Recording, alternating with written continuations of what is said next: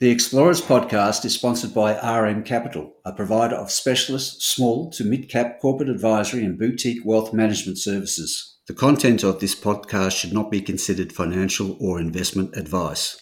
All interviews and discussions are opinions only, and the podcast has been created without taking into consideration the listener's financial objectives, financial situation, or needs. Listeners should obtain independent advice before making any financial decisions.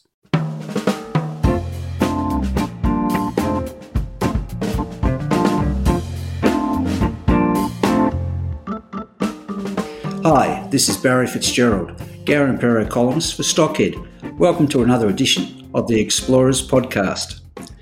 Now, the breakdown of supply chains during COVID and the increased political and trade tensions across the globe has put the spotlight on the security of supply of the critical metals and minerals needed by industry in the major global economies. Today's podcast goes to that very point as we are catching up with an ASX listed company working at establishing a critical minerals and metals business for the US industry, which, like industry in Europe and Asia, has grown increasingly worried about China's dominance of the critical, critical materials supply chain. The company is Hyperion Metals. It trades under the code HYM or Hotel Yankee Mike. It last traded at $1.01 for a market cap of $105 million. The stock has been a strong performer in the last 12 months as the company goes about its company making plans. Underpinning the strategy is a mineral sands project in West Tennessee in the US, which is tied into the company's breakthrough processing technology for titanium metals and powders, as well as plans to direct the monazite stream from the mineral sands business into rare earths. Lots to talk about with this one, and we have Hyperion's managing director, Taso Arima, with us today to bring us up to speed with the company's plans and progress. Hi, Taso, and welcome to the podcast. Hi, Barry. Thanks very much for having me. Okay, Taso, I'm told you you have form in uh, building company making projects. So it'd be great if you could give us a bit of a background on your prof- uh, professional history up to now and the opportunity you have identified for the company in the US. Yeah, uh, it'll be a pleasure to. Uh, so, Barry, my background uh, initially started in Perth. Um, I grew up in Perth, Western Australia, and I uh, worked. Um, straight out of university in the mining industry, uh, in the investment banking mining industry, and I uh, uh, worked for Ian Middlemas, and I founded a company which ended up being called Coalspur Mines. Mm-hmm. Uh, that drew drove me over to North America. We turned that into a billion dollar company uh, before stepping off the board, and then we went ahead and uh, continued to do um, investments in the fossil fuel sector, which drove me to North America uh, for some coal projects in both North America and, and Europe in about 2015. Uh, once we once we established an office and a presence in, in North America and started building a team in around the 2015 timeframe, we realized that um, critical minerals uh, was probably the way to go. Uh, fossil fuels was getting pressured, as we've seen um, mm-hmm. over the last few years. Uh, and we wanted to move into uh, these new critical minerals. So uh, I founded, together with my team here, a company called Piedmont Lithium, which is ASX listed and NASDAQ listed, um, and has been a strong performer over the last few years. Mm-hmm. Uh, I recently stepped off the board of that uh, about four weeks ago, uh, and our chairman of Hyperion Metals still sits on as an independent director on Piedmont. That uh, particular project, uh, Piedmont, and its success, and the team that we built around that was the reason why we started looking even delving further into uh, the critical mineral and metal supply chain. We had built up a great uh, understanding um, of uh, what critical minerals and the supply chains are needed here in the US uh, for whether it be for the aerospace, electric vehicle, or defense industries. And so we started looking at uh, opportunities probably about 18 months ago to sort of parlay our skills that we built as a team um, into um, development of other projects in the Southeast US where we have a particular uh, strength and competitive advantage in dealing with private land ownership and, and mineral development out here. Mm-hmm. So that brought me to um, look towards really titanium and titanium mineral sands. Um, as a background, our chief geologist and a good friend of mine, Lamont Leatherman, who started Piedmont with me, uh, we were discussing what minerals we should look at. And titanium was a standout because of the mineral and the minerals contained within titanium are, are crucial uh, to the US And then titanium metal was also a critical input for aerospace defense, and we could see its use potentially in, in future industries as a replacement for stainless steel in in in in applications like uh, the, the the stainless steel used in the battery pack still today in the electric vehicle market. So we started looking around at potential projects in the southeast because we knew that there was significant untapped potential for um, an underexplored, underexplored potential here in, in, the southeastern US. We came across this area of West Tennessee um, about 12 months ago uh, when COVID hit. I was actually driving uh, back then. I was living in New York City and was driving 14 hours right. to come sit at a little market out here. I'm actually in my Camden office in Tennessee right now. I was uh, coming sitting with the farmers and the landowners and talking with them from 6 a.m. to 8 a.m. before they would go out to work.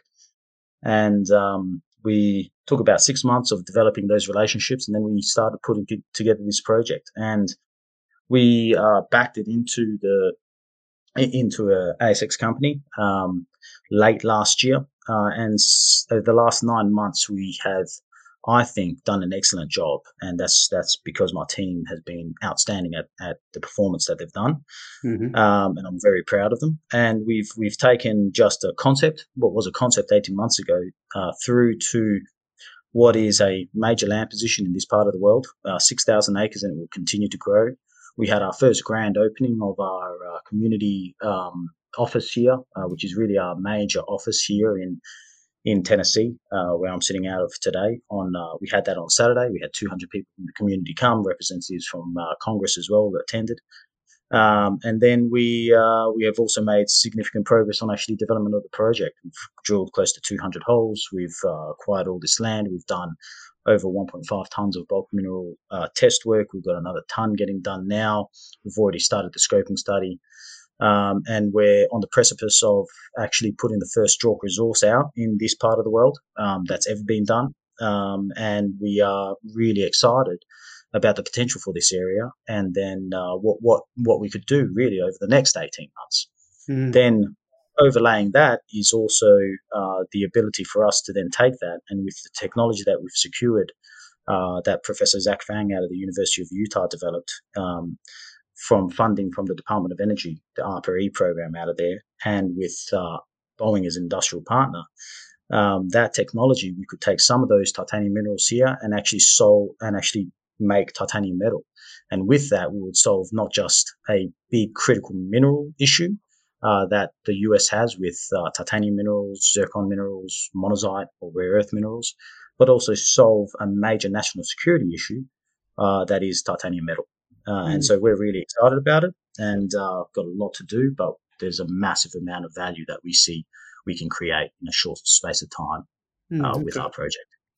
Now, the, um, the Mineral Sands Project, uh, called Titan, Critical Mineral Project, um, I understand there's uh, over the years, over the decades, many of the majors have looked at it, but uh, this would be the first mineral sands development in that part of the world?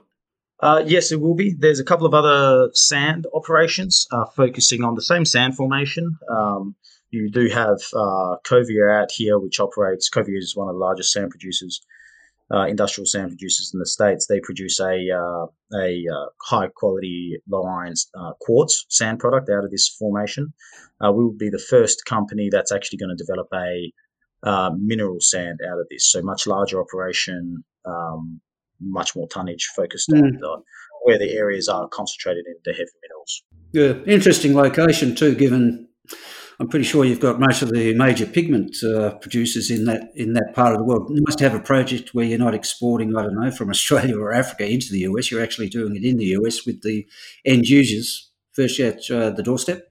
Yeah, it would. It's a it's a massive advantage uh, to have that uh, market position right on the doorstep of a couple of key customers. Of course, Chemours uh, New Johnsonville plant, which is their largest pigment plant in the world, is uh, 15 miles away from us. But you also do have Tronox, which is only a few hours drive to the south in as you head towards um, uh, into Mississippi. Uh, you've got Chemours' other plant in Delisle, uh, Mississippi, and you've got a few other plants as well in the US, which constitutes all the US pigment production capacity, which is, and the US is the sec- still the second largest pigment producer behind China. So massive advantage, strategic advantage to be able to supply those sort of customers with a domestic feedstock. Okay. Now you mentioned a maiden resource estimate uh, coming coming out soon. Do you then move the project into the scoping study stage? So yeah, it's a good, it's a great question. The maiden resource does come out uh, fairly soon. Um, so we've got it slated for third quarter, so this quarter.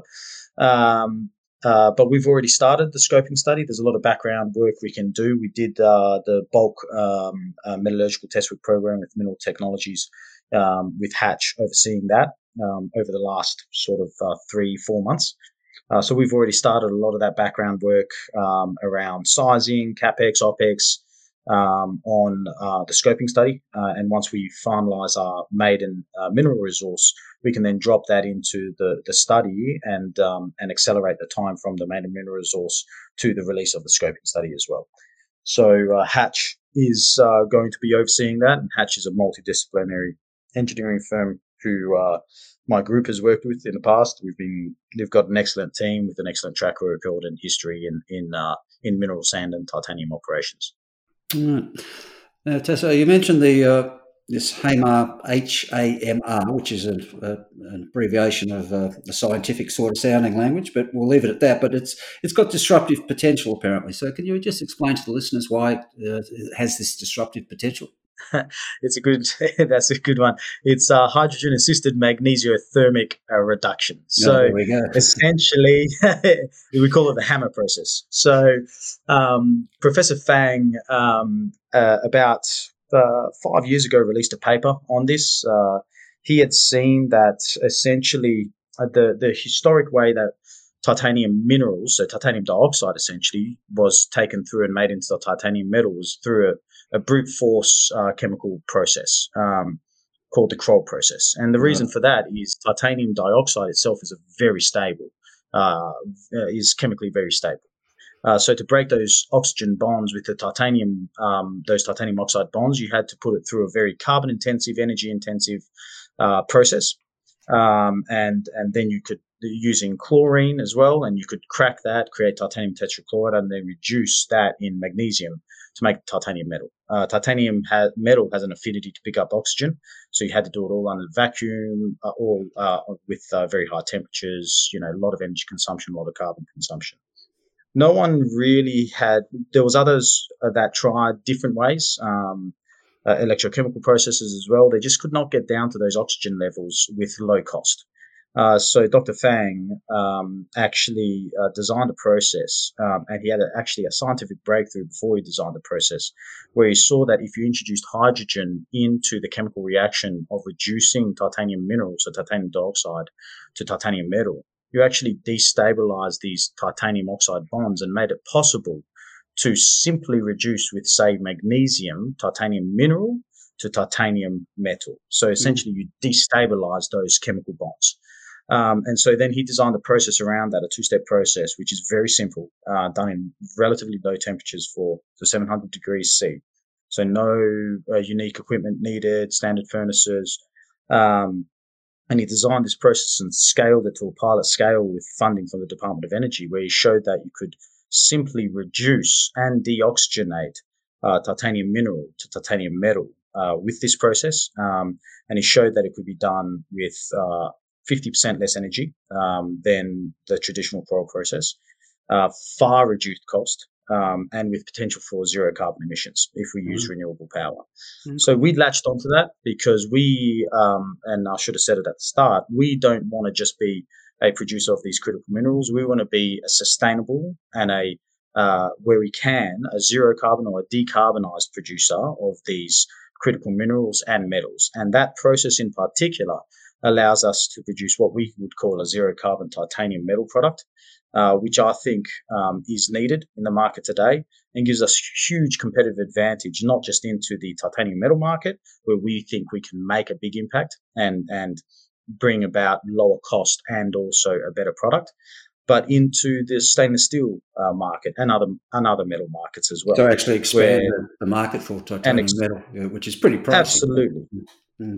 Titanium metal is pricey. It's tough to work with and it's pricey, and that's what makes it very expensive. Our process can make it far cheaper, can make a powder that can be used in additive manufacturing or powder metallurgy or 3D printing. And together with uh, the impact of all of those technologies, you can all of a sudden make, say, a uh, battery pack or a suspension system uh, that typically is made out of stainless steel, you can uh, you can actually make that out of say titanium metal, and it mm. would be forty percent lighter, and it would be more corrosion resistant, and all of a sudden it's a it's a, it's also far more sustainable and a decarbonized product as well. Um, so that's where we see the future going over the next maybe five or 10 years. Um, we're really excited about it. Um, it's an absolute breakthrough of a technology. And uh, we see that being a massive market in the future that uh, is hugely disruptive to the metals industry, bringing on a, an age of titanium, so to speak. Yeah, okay. Now I see uh, at the advisory board level, you've appointed uh, Boeing's uh, chief scientist for metallic materials. Um, so I take it, does that reflect uh, growing industry interest in what you guys are working on? Look, Daniel Yousefiani was a great um, addition to our scientific and technical advisory board. Um, he was part of the research project. Boeing supported the research of this. Um, and I do think it is a, uh, a statement to um, the, the potential of this technology that somebody of his caliber has joined our, our team um, and will assist us in, in driving this forward. But yes, we, we are already seeing um, industry uh, um, pick up and, uh, and especially the integration and the need for uh, domestic titanium sources. Um, and with the added benefit of the, them being low cost and uh, and more sustainable, we're seeing a lot of inbounds as to um, potential partners and, and who could work with us. So uh, this is a revolutionary technology. We need to continue to um, to progress it, uh, to scale it um, over the next few years as we build out our, our minerals business. But yes, I think uh, Dr. Yousefiani is a great addition, um, and I, and I over the next uh, few uh, years, I look forward to working with him closely and with and continuing to to work with industry closely as well. Mm, okay. Uh, just moving on to uh, rare earths, taking the monazite stream from the uh, Mineral Sands project. Uh, you have an MOU with Energy Fuels of the US. Uh, tell us about that. Yeah, so Energy Fuels um, is so we have monazite as one of our streams. We've got about a couple of percent in our product. Um, we would expect a couple of percent of what we expect would be a very large uh, operation out here um, is is a significant amount of, of monazite for for the rare earth market. Um, so we wanted to find um, a, a, way that we could uh, participate and be a big part of the uh, rare earth market in the US. We were lucky, and at the same time as we were developing our project, Energy Fuels. And uh, led by Mark Chalmers, the CEO, and the team out there had uh, had actually converted a portion of their mill, uh, their uranium mill, which has been operating for decades now, uh, to be able to process uh, monazite, crack it, and uh, deal with the uranium and thorium byproduct. Uh, byproduct. They, it is a byproduct for them because they can sell the uranium. Mm. Um, so uh, we, it was a bit of a, I guess, a match made in heaven. They were looking for more feedstock, especially American feedstock.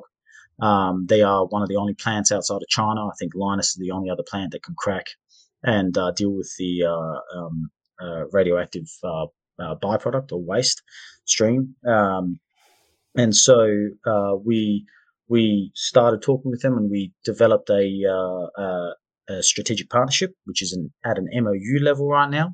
But over the course of the next 12 to 18 months, as we develop our project, we expect to take that through into a into a more uh, formal um, or um, binding agreement, I should say, not formal, but a, because it is formal now, but a binding agreement mm-hmm. uh, whereby we we supply them with monazite um, and they're able to crack it um, and produce rare earth oxides. Um, and they're building the separation right now as well. Um, they're supplying into an Estonian plant in Europe right now, but they aim to over the next uh, few years build out rare earth separation capabilities there.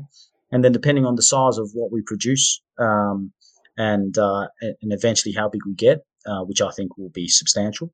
Uh, we can uh, we can potentially participate um, as some sort of partner on the downstream as well here in America.